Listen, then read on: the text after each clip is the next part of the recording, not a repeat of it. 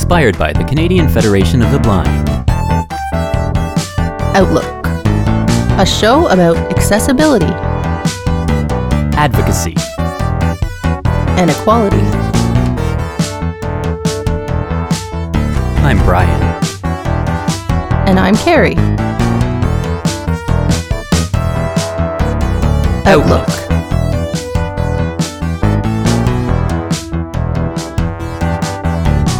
Radio Western. Guess what time of year it is, Brian? Ah, it's my favorite time of the year.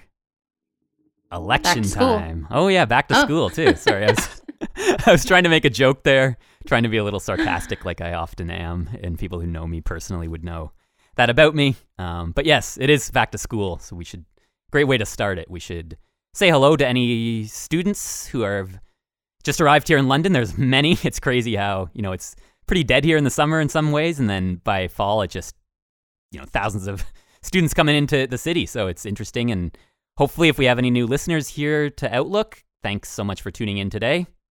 We're available as a podcast as well as on Radio Western every Monday morning at 11. Yeah, and actually, your answer was correct. it is election, federal Canadian election time 2021. Um, we're going to get into it today more than we have before because Brian and I didn't grow up loving politics or anything.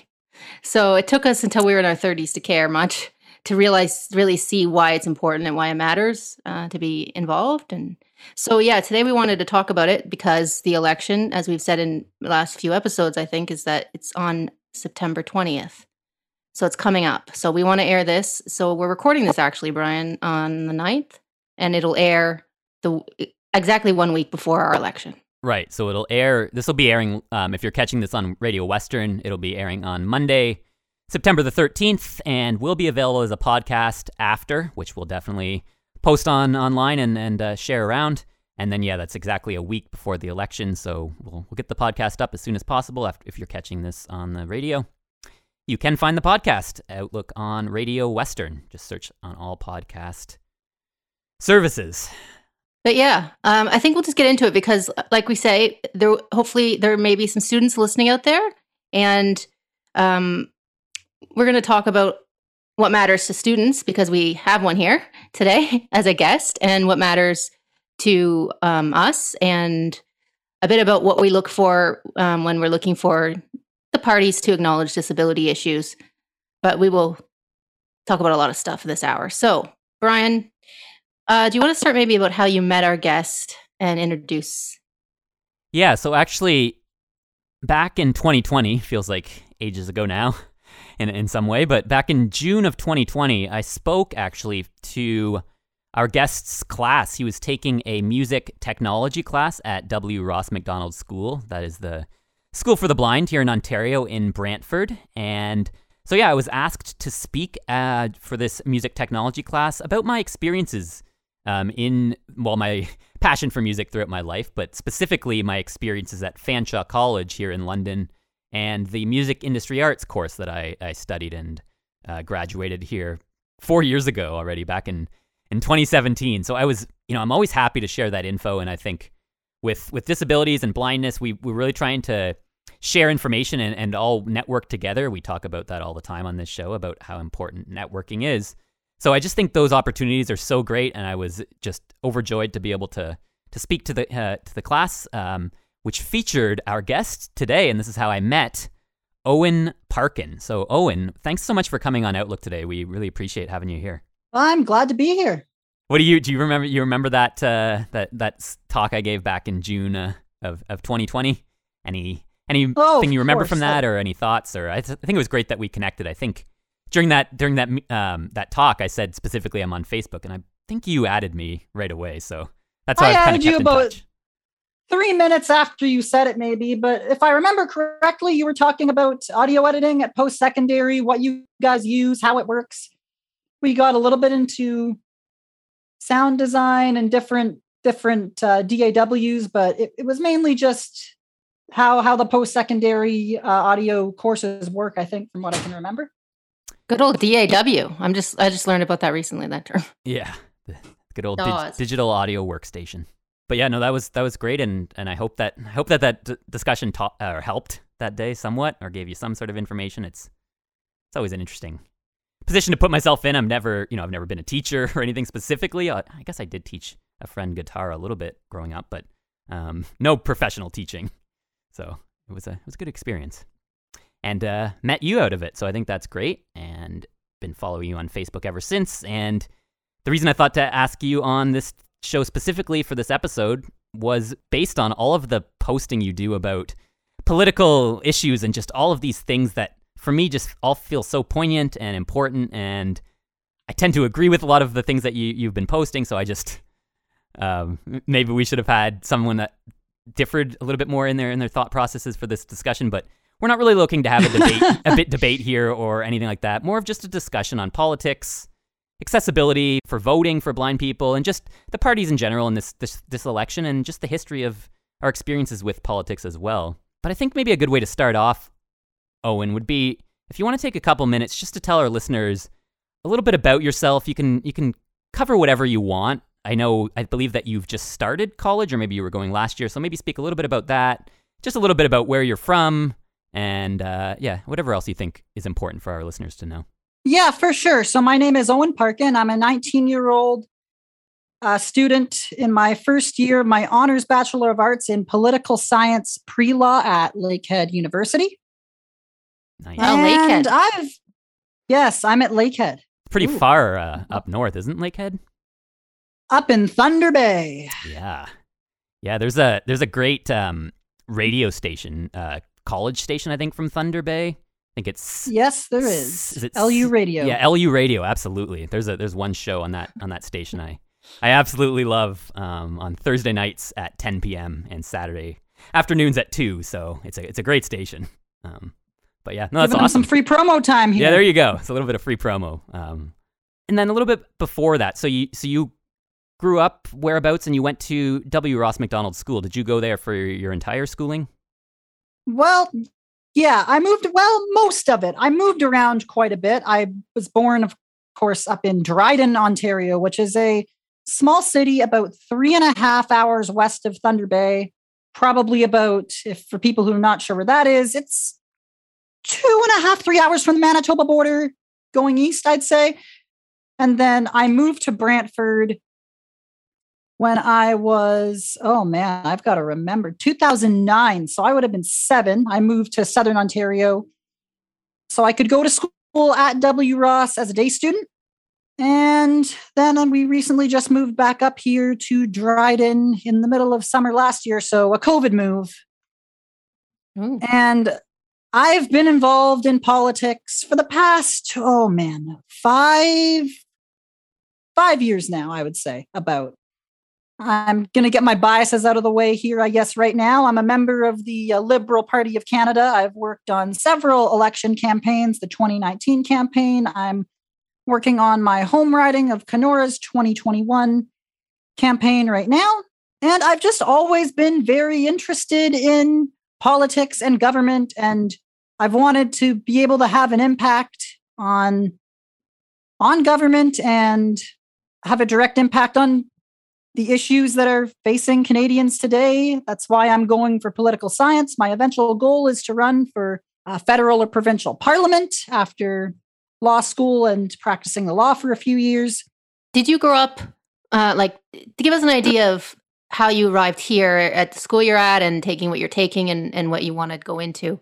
Um, what kind of resources did you most take advantage of to help you learn over the years with um, as far as accessibility and, and accommodations to get you do you think to the, the successful place you are you're at here now Well, I think I can credit a lot of that, probably almost all of it actually, to W. Ross, accessibility and accommodations wise, especially towards the end of high school. I went to a lot of different universities, learned a lot about different accessibility departments, different programs, and political science was always a program I've wanted to take for probably since the beginning of high school for me, I would say.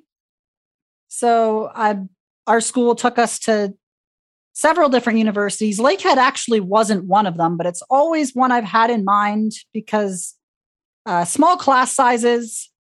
Hmm. Um, it's in the north, which I I like living up here. I like hunting. I like fishing. I've got lots of family up here, Oh, and Oh, it's wow.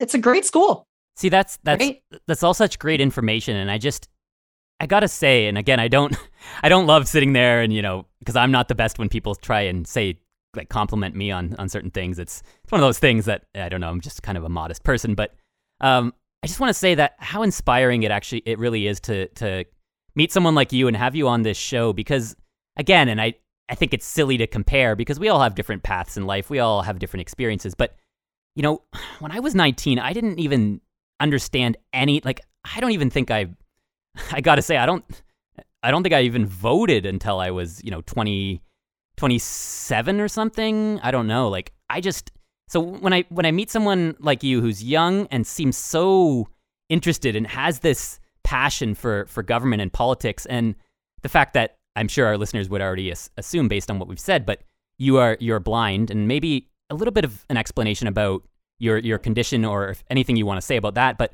I just think that it's so great because we're going to talk here about how to how to change the the stigmas and all of this stuff regarding disabilities and all this stuff that that goes on out there.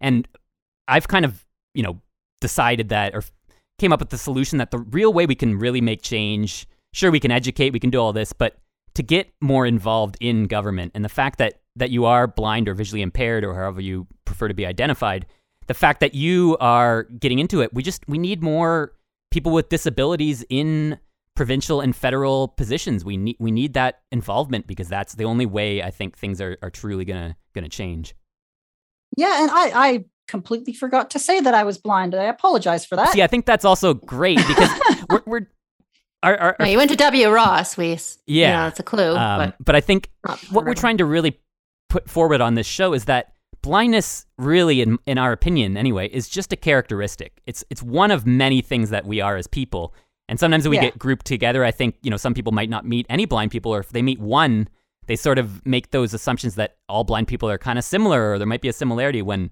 you know if you really think logically about it we're a cross section of society we're anything we're all sorts of just like any other person could be so um, I just I don't like to focus on the blindness straight out the out of the gate, being like, oh, this you know our guest is blind and this and that. I like it to sort of come up organically. Um, but yeah, I think that's uh, just wanted to comment on that. Oh yeah, no, I'm totally blind. I have a condition called Norrie's disease or Norrie disease, no S on the end. It's a, a genetic condition. Funnily enough, no one in my family had it before I was born, which is extremely rare, but it happens. Yeah, there's so many so many diagnoses out there, and you know I think our listeners by now probably realize just the amount of different conditions. Like nobody knows of them all. Like my sister and I have a, you know, we have we were diagnosed with Leber's originally, but then we were later diagnosed with the Senior-Loken syndrome, which is a very very rare genetic disorder. So just just to give our listeners a bit of an idea of uh, of the variety of causes and conditions and all that stuff out there um, is Yeah. we like to do. So then, how would you say you got interested in politics? Do you even know? Like sometimes we can't really um, pinpoint the things that we love or that choose us almost. You know, I I can't 100% pinpoint it. I I wouldn't say my family's overly political. My friends weren't overly political growing up. I mean, I've found my political group now, but it's just something over the years from I think it actually might have had to do with me being big into the radio when I was young, listening to lots of CBC uh, local election coverage kind of always intrigued me uh, just even from our local station when I was younger. I, I I was a radio nerd, and I still am, although the hobbies evolve now Mhm. for sure. But I think that probably has something to do with it. And then just exploring the internet.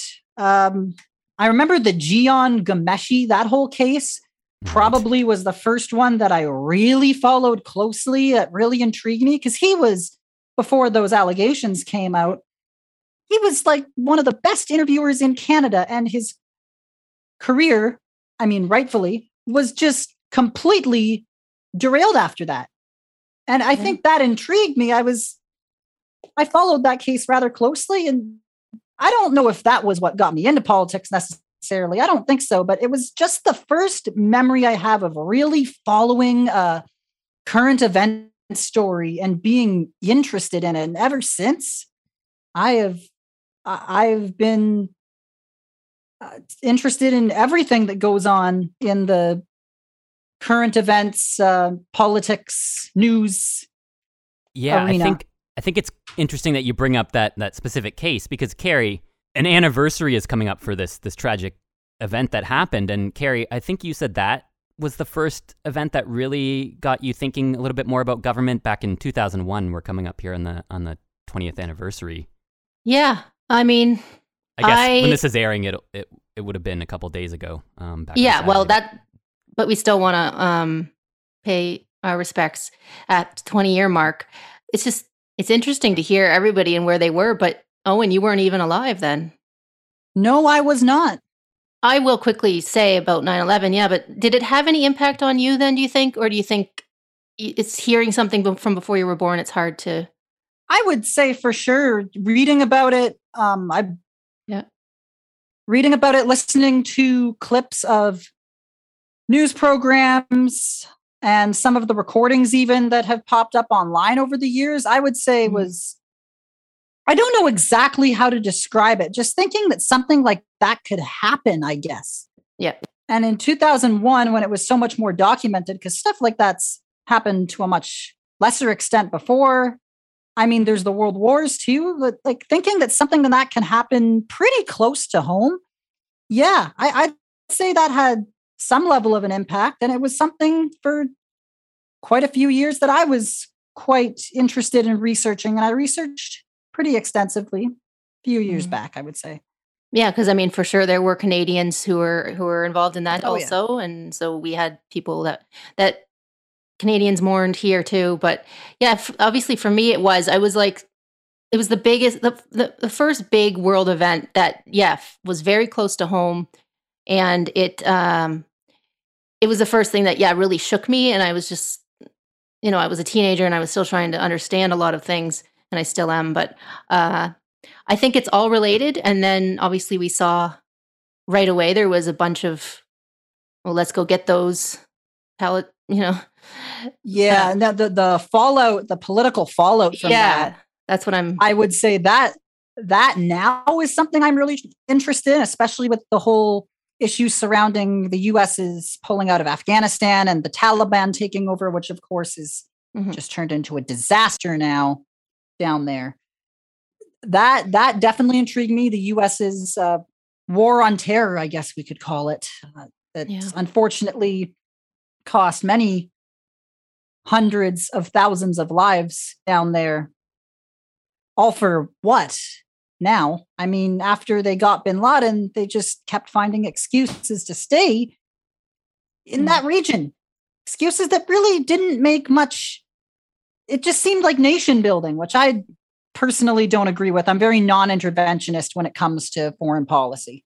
Yeah, well, I'm I'm a very uh, passive as far as uh, I'm a pacifist. I don't believe in war. I uh, maybe I got that from my ancestors. I had some who who were Mennonite and didn't believe in fighting. I'm not Mennonite, but uh, I really just I wish mankind. Now I say mankind. It, a lot of times it is men running these wars and things, but not strictly. Um, I just I know we're never going to get together, but these things do bleed together, right? Like we jumped on the bandwagon. Canada had people Yep. fighting there, even a few people, um, family of family, you know, were over there and then had some tragedy there. And so, but it still felt very distant, even for us who grew up with 9 11 in our memories.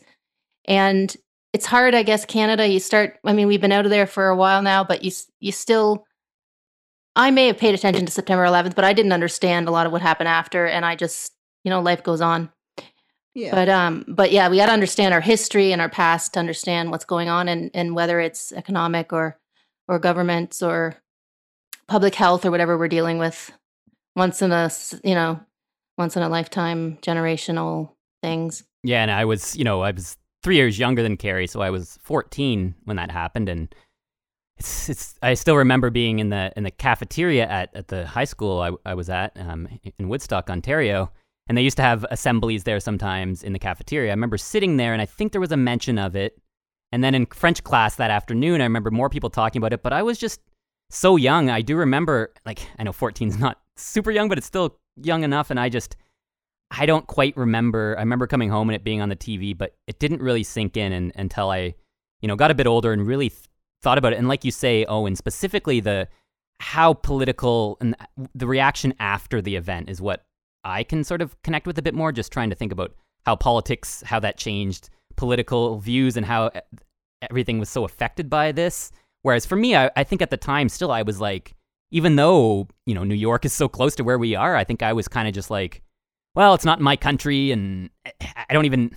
I was never like a a first a kid who didn't care, but I think I was also just preoccupied, and I don't know. We're all at different spots. Yeah, and I would say it's something we're still feeling the effects of now. I'd say the rise of Islamophobia has a lot to do with 9/11. Unfortunately, absolutely. I'd say, that, you know, three months ago, we just passed the anniversary of the the the truck accident here in London, declared as an act of terrorism, and yeah. that that whole situation and again, I don't know how much that's come up during this federal election, but it's it's just one of those things that yeah, it's like you say and I think sometimes when these things happen in the moment, a lot of people are more in shock and it's the same with this pandemic. I'll compare it to that where I think yeah.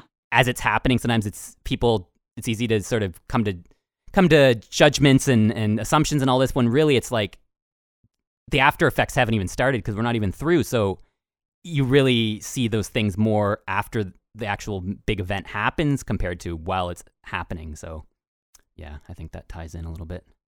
Yeah, but whether it's international issues, it doesn't matter, right? Like it still affects us here nationally and and and then provincially and it you know it goes all the way down from top to well, bottom yeah especially if we're allies with one of the countries involved because then allyships kind of all come together countries team up. They send all their forces out to defend each other or to defend each other's interests or create their own interests in some cases. Mm-hmm. And yeah, it I mean, all kind of ties together. Like, would we would we be here with, with Afghanistan if it weren't for 9-11? Would we be here for would we be dealing with the fallout from the US withdrawal 20 years later? I don't I don't know. Yeah.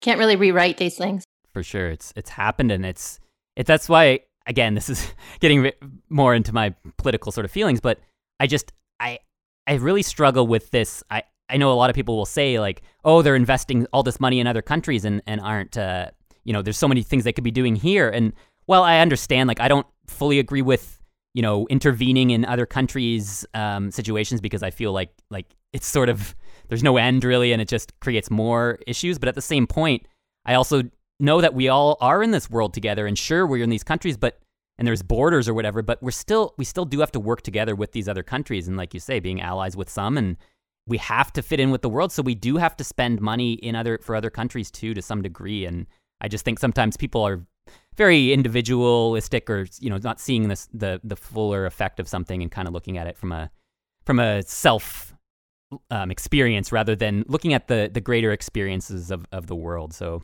it's a uh, it's a yeah. tough tough subject, but it's. So, what did it mean for you? Kind of switching gears a little bit here for a second. What did it mean for you the first time you could vote? Because it sounds like you were involved, obviously, from before you were able to vote. What did it oh, mean to you to vote, and what was your fir- what was your experience like? I've got a good story about this. The awesome. first time I could vote was about man, probably two weeks ago, and I had called Elections Canada about getting an accessible mail in ballot. Yes. And I, I told you this story very, very briefly, uh, Brian, over Messenger, but I went through about 7,000 different people on the phone, probably 10 different phone lines. Obviously, I'm exaggerating a little bit, but one person told me, Oh, we don't do accessible mail in ballots. I was like, that's not an acceptable answer. so after going back and forth like that with her for about a minute, I gave up and hung up and then just called back and got a different person. And they they were trying. Most of them were trying to help. They really were. They sent me through about five different phone lines, about seven different offices, probably in two different provinces. And eventually I got talking to our local office here in Dryden.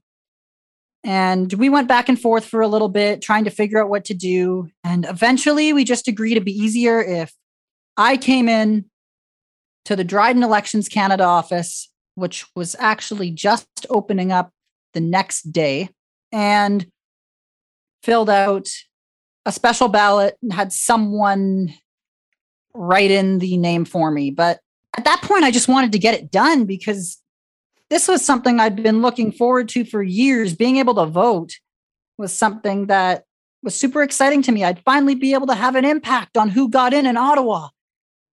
I was uh, very disappointed in 2019 when the election came just under three months uh, before my 19th birthday.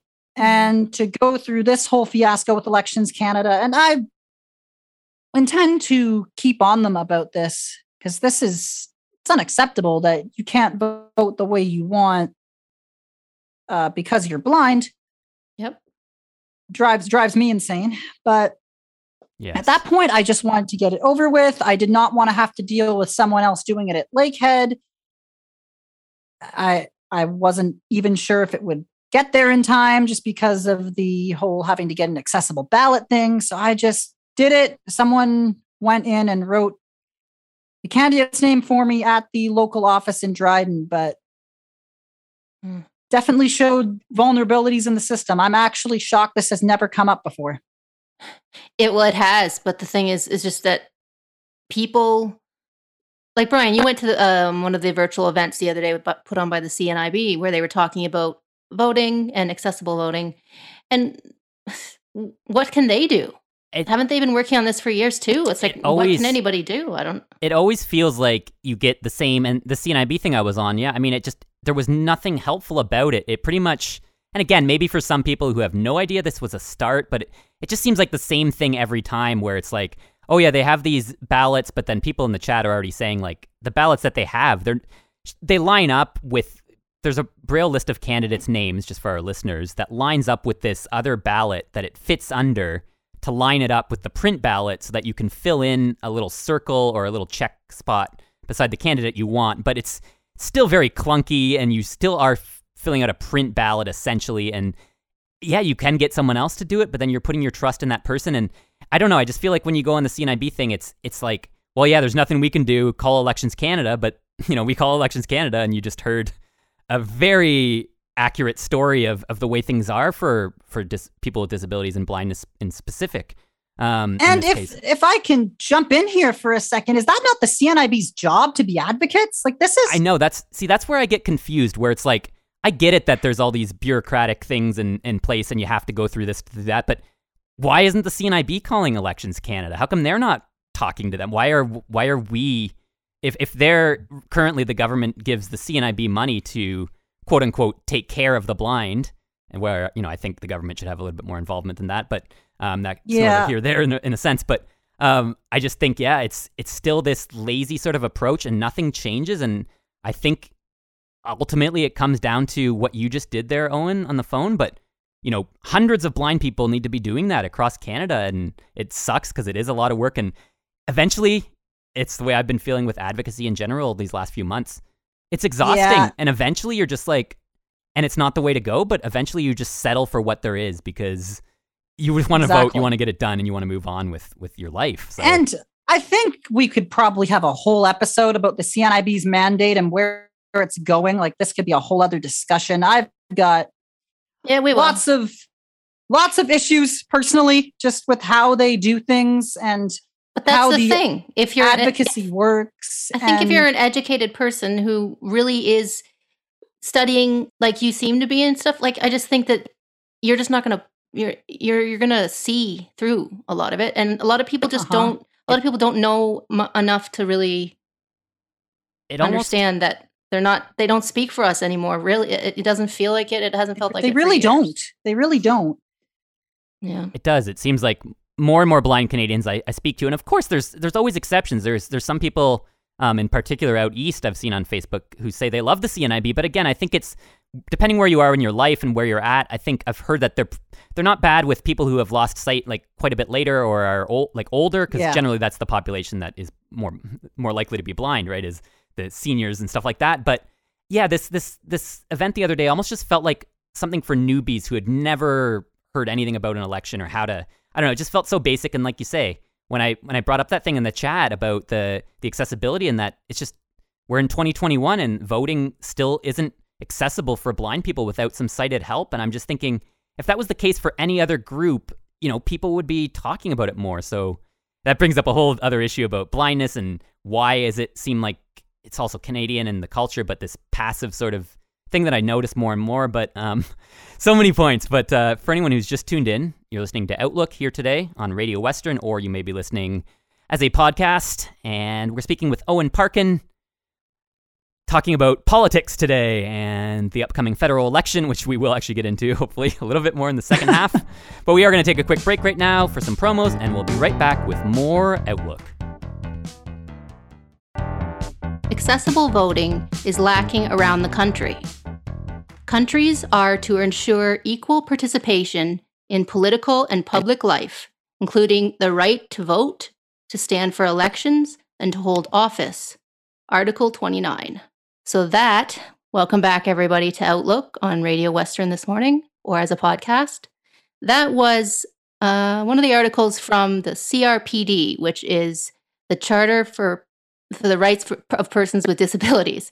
Uh, it's it, it's through the United Nations, and we were talking before the break about accessible voting, and we're going to move on, and that's why I wanted to bring in the CRPD into this because apparently Canada ratified it in 2010, but I guess you can still enforce these things, and they're not being enforced because if they were, that line right there, which is in CRPD, is basically saying Canadians who are blind deserve to have access to voting that doesn't require us asking other people to mark the ballot for us and, and make a, a mark that we're not able to see what they're doing. So so that's exactly why I wanted to read that one. Uh, now I've just been starting to read them more as a as a law student. I'm sure you'll learn more. How much do you know about CRPD and Very And- little.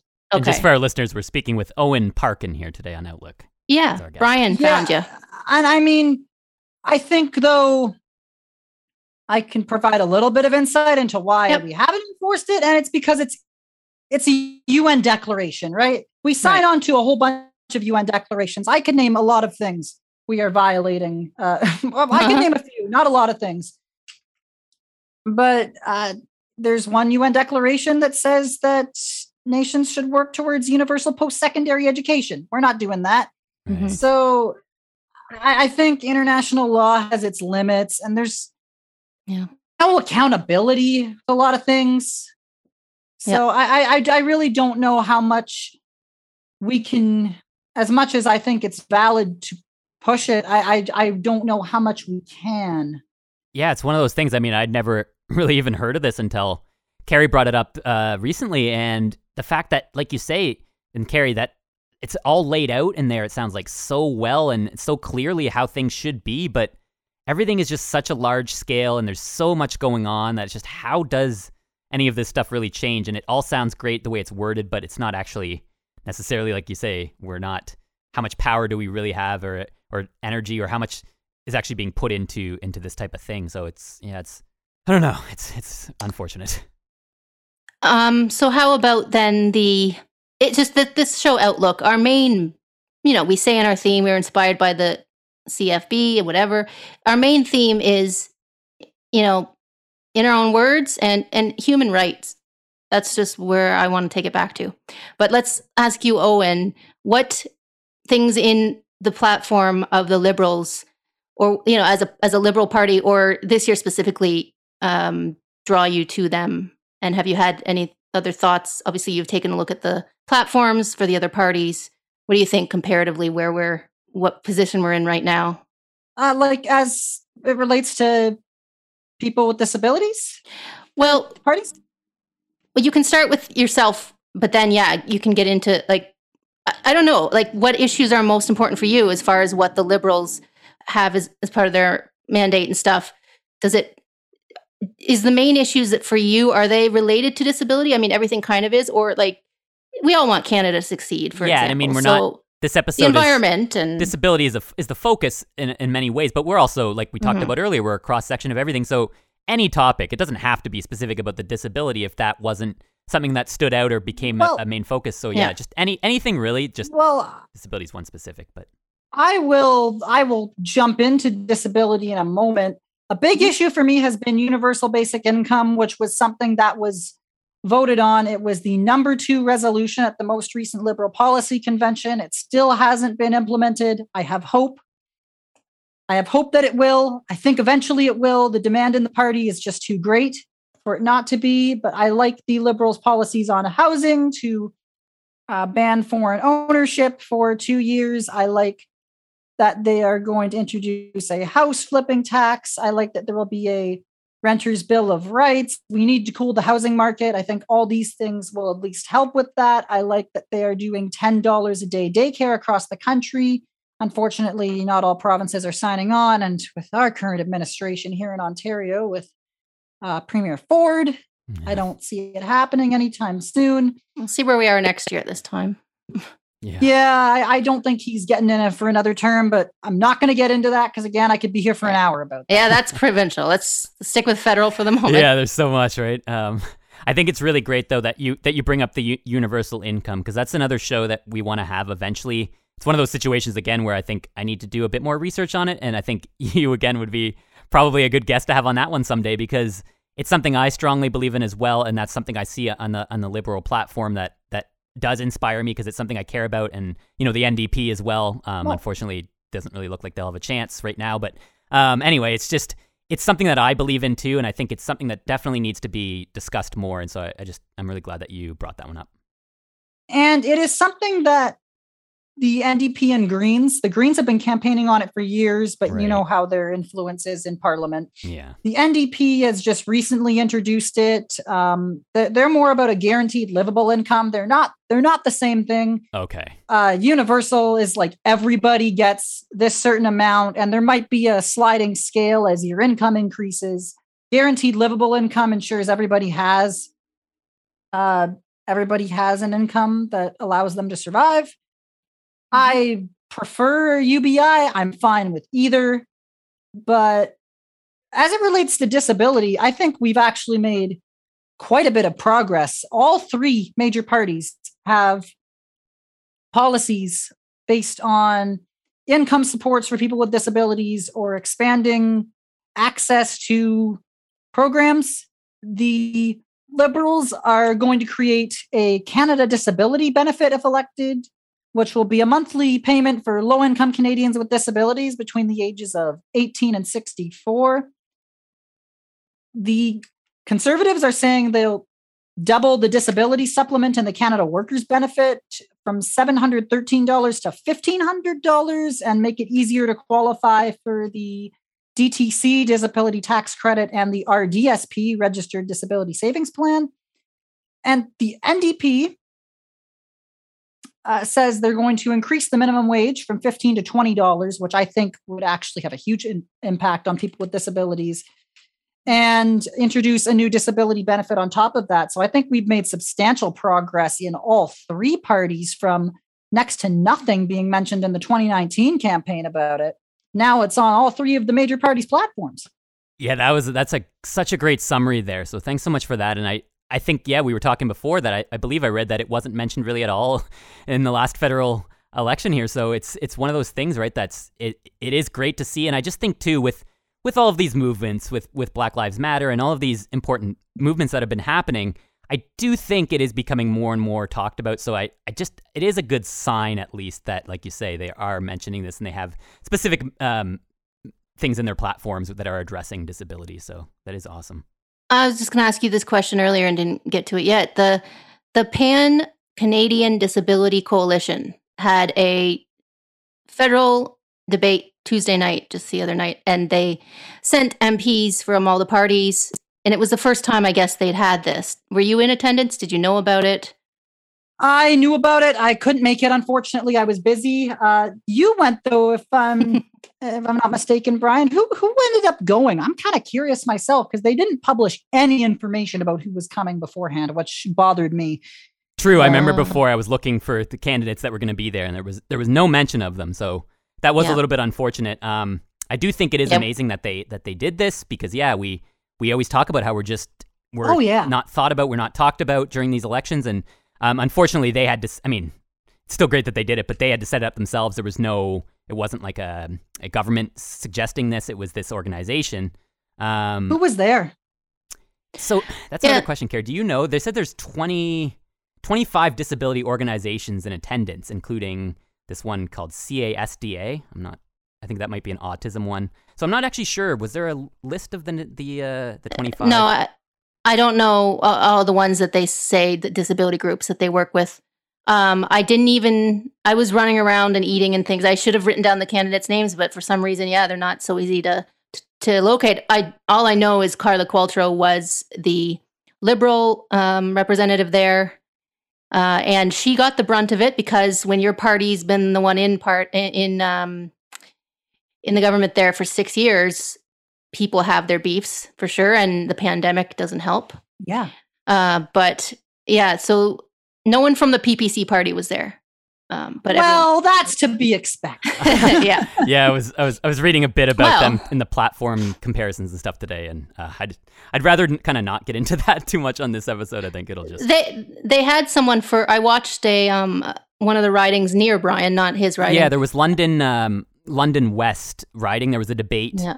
Uh, yesterday. The other ridings are coming up actually this week. If you're catching this on the Monday, the 13th, um, they're coming up the next uh, few days. Um, London Fanshawe riding is on Tuesday, and London North is Wednesday, and Elgin Middlesex is coming up on Thursday. So definitely checking those out. And yeah, I did catch actually the debate this morning. I didn't catch it live, but I caught the one which isn't in my writing, but still close enough by that I wanted to kind of see what was going on. And Yeah. yeah, Carrie, that I did hear this the the the person because they did actually have someone there from the the PPC. Well, and- for the for this yeah for this one here in in this riding in London, they the conservative candidate candidate didn't show up, and he he said he had a family emergency, and of course people in comments didn't believe it, but you know I'm not going to judge, I'm not there, but so yeah, then we got I got to hear for the first time. I mean, I just haven't really paid a lot of attention to what the actual um, guy at the top believes on that party, but yeah, we focus. So it was interesting, right? Because the conservative um, who was representing there he's from Alberta and he was talking a lot about his his child who's on the autism spectrum. right, you're you're back on the um not the debate from from London Yeah, uh, West, but from the disability one. I'm talking about the disability debate. Yeah, right. Yeah. No, it's a lot because I'm trying to follow it and learn how this stuff works, and uh, you know, you can start to forget which candidate was which debate, and Well, I've just Um, subscribed to the Canada Votes daily newsletter from CBC, so I'll be getting that in my mail every morning, so I can really try and start to buckle down and follow this stuff more and more. And it's it's I think a question that I wanted to actually quickly. Well, first, just quick mention of that the People's Party of Canada from the London um, one. Uh, which would have happened last week if you're catching this um, when this is oh released. Oh man, oh man. But Carrie, you you heard it too, and so yeah, the the venue here in London, the Aeolian Hall, um, has a has a has a you know you have to prove a vaccination to get in there, and this guy wasn't no. vaccinated Oh. and caused a whole scene. You know, the police were called and all this stuff, and they were just asking him like. How does this help small businesses? You know, you're argument arguing that you know the these mandates aren't good for small businesses, but you're bringing all this attention. I, I don't know the whole thing. I don't want to get it too into it because it really got me worked up. But it just seemed like it just seemed very childlike or very I don't know. Just there was no solutions really for anything. It was like ah, we'll just react to things. We won't be proactive, and I don't know. It just Well- really got me worked up. And that's really what the PPC is running on. They're running on anti lockdowns, uh, anti mask mandates. That's really their platform. Because, and that's how why they are at in some polls seven, eight percent in the polls. It's the it's the seven, eight percent who say I don't want to get vaccinated, or I don't want a vaccine passport, or I don't want to have to lock down, even if cases rise that's their support base and that's the wedge issue that they are capitalizing on and which for them i mean it, it it's a it's an area for them that makes sense if it that gets votes i suppose but yeah I'm, I'm definitely not a fan I don't know what you think might happen here. Well, whenever this people hear this, if they hear it live in this last week before the election, what haven't you heard maybe from anybody that you're that you were hoping to hear? disability related or not. Like again, as I say, we all want Canada to do well. We all care about the worry about the environment, and people with disabilities are adversely affected when you know natural disasters come along and different things. So the environment's important. It's it's important for the the future we're going to leave everybody, and that's what I've started to worry about in my as I've been older. But I don't know what you think about sort of the age, the generational. Whether you think that there are divides, or you think mm. politically people are people, or I don't know what you think about that from your sort of perspective as a 19 year old? In general, I would say there's definitely a generational divide, I think, in terms of where people fall on the spectrum. You don't see a lot of older folks who are huge leftists. You don't see a lot of, well, you do see a fair amount of young people actually who are quite far to the right, but mm-hmm. it's not as common as it is for older people, I find. I'd say generationally, we're moving into a society where we are pushing more to the left. I mean, if you've looked at anything Erin O'Toole said, he's had to move his party to the left to stay, uh, to stay.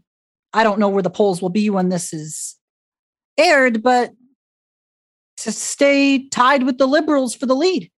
So I think it, we're seeing a push now as more younger voters come of age to the left, which I personally like, but I know that's not everyone's view.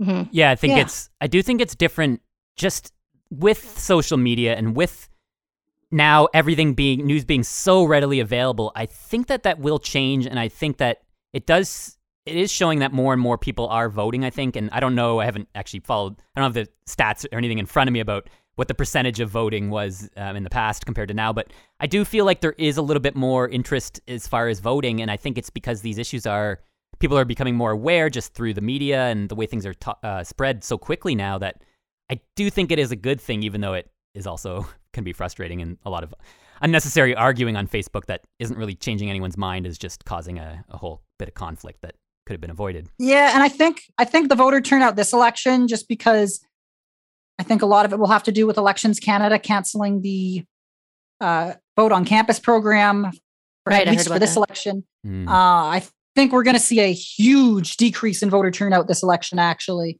compared to the past two. Because, of course, in 2015, uh, Justin Trudeau came in on probably one of the most progressive platforms ever in not only liberal history, but maybe Canadian history. And it got all the youth out. And in 2019, to a lesser extent, but still a lot of the younger vote was with the liberals. Some of it moved to the NDP, but people were still voting. And now I'm not feeling the same level of engagement this election. I'm really not. And that was kind of the question I was originally maybe even going to start off with, and just to get your quick opinion on that. But do you agree that this was this was a good idea to have an election right now? What are your thoughts on Justin Trudeau deciding to have a have a federal election in the middle of a of a pandemic, uh, health crisis? Uh, I think this would probably be a better time than a few months down the road when we're in a fourth wave. How minority governments typically work is they last 18 months to two years. A minority mm-hmm. has never gone the full mandate. It would be quite unprecedented if it did.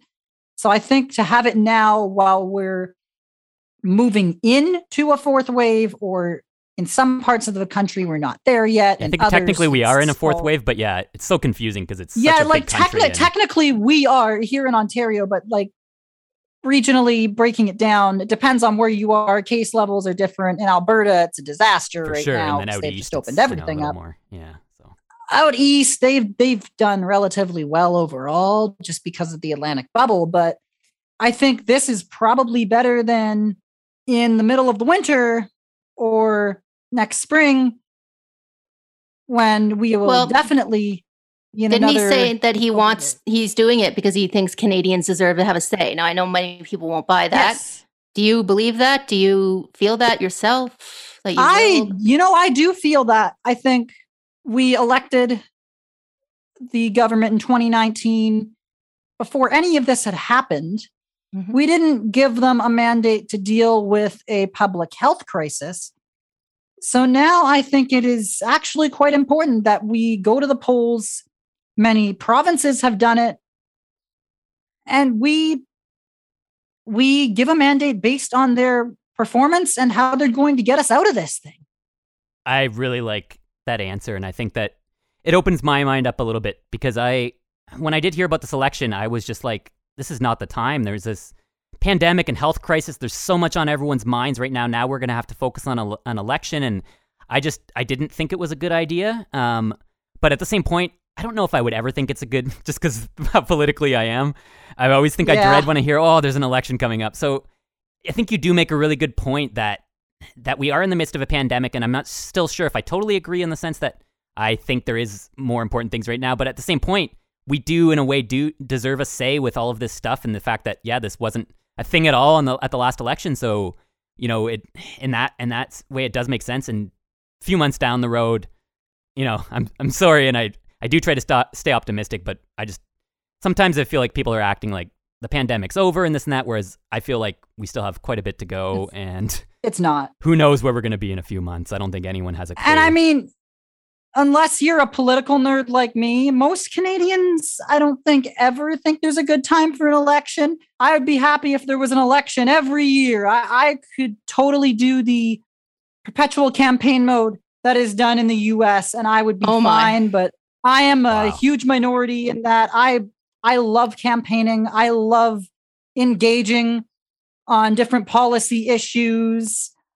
Uh, it's it's my passion, so I would be completely fine if we were just always having elections. But I know that's not the majority view, and I understand it. So yeah, I don't know if there's ever a quote unquote good time for most people for an election. Mhm. Yes, I love I love that answer. It's so like you say, the majority of people, and yeah, pretty much most people that I've asked, aside from maybe one person that I can think of off the top of my head here, um, kind of seem to not think it was a good time. So I love getting that other perspective, and I just think that's that's that's really uh, really good. So for anyone who's just tuning in, we're talking here. If you haven't noticed, I'm sure you have, primarily about the federal election, politics in general, accessibility for the blind and all all disabilities to be able to vote effectively, and uh, yeah, we're coming down. We have, I guess, we have just under five minutes left. So, Carrie, I don't know what else haven't we covered. Of course, there's tons of things we could we could cover here. Well, uh, let's do a bit of a prediction then. This will air after the debate. So last night was the French one. Tonight is the English.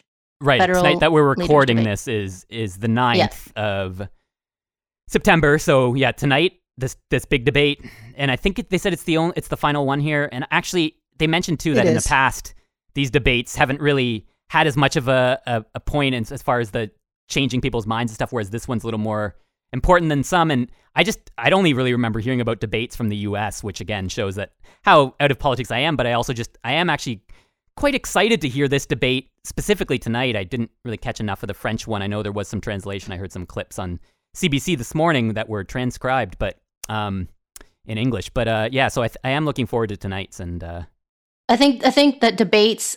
I don't like it because I am I'm not good when I see other people performing because I'm always afraid when the, that they're going to mess up and that they're going to feel embarrassed and I don't want that no matter who they are. So watching a bunch of people debate and someone's going to come out on top and someone's not. I just I, it makes me anxious. I, I don't do- like to watch it. I do struggle oh well. with the, and I know it comes with the territory to some degree, but I just, it's so frustrating when there's constantly like, oh, Trudeau is terrible, this and that, where it's just this constant bullying of another party instead of saying what you're going to Yeah. do in your party. And I know that's always going to happen to a degree for comparing and, and to prove a point, but I just, I sometimes feel like it's just all about that. And I just, I can't handle it anymore when it comes to that. Yeah, and I I getting back to I know you wanted a prediction on how this election was going to go. Yeah, I sort of Um, derailed the question there a little bit, but The or or what you think that how you think the debate will go, even though this airs after. Uh, if you have anything you're looking for them to say, or do we think the the word disability will be mentioned? Like we say, it's, oh no, not better. not, not, a chance. not when Not there's this many federal. issues right now in a federal. I wouldn't No. think so either. oh gosh, no. But Even the though French that- debate, I there's so many Canadians with disabilities, and we're all affected. And I just I don't know. I think it should get mentioned more, but yeah, uh, I I don't think the French debate is going to end up having a huge effect on it. It was yeah, the parties relatively stick to talking points. I felt Trudeau outperformed most of them uh, last night. He he just seemed to be most on point with getting the party's policy out, not doing too much attacking. But uh, when he went, um, when him and uh, Yves Francois Blanchette, the leader of the Bloc Québécois, kind of went at it about who represents Quebecers. That was the most interesting part of it for me. But tonight, I think no, the word disability will not be mentioned, unfortunately, just because it's Gotta save time. not, it, it has not been an issue that has been that has been brought up on the campaign trail. Great. Well, vote. Everybody vote. Yes. Anyways. Please, yes. No matter who you vote for, get out and do it. I know we're fatigued and everything. I know we're fatigued, but That is the Outlook request. Go vote. Absolutely. No question. Please, if you're listening to the show, do it. Um, and yeah, we'll see. We'll we'll touch base here uh, in a couple weeks on this show and, and let you know uh, how things go. And it's uh, Yeah. it's an interesting time. So and thanks for talking with us about this stuff.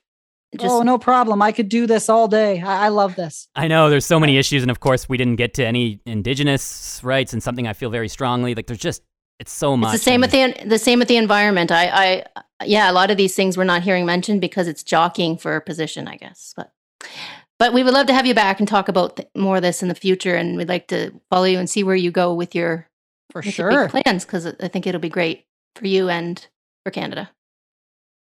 I, I'd be happy to come back and do it again. Awesome. Thanks so much.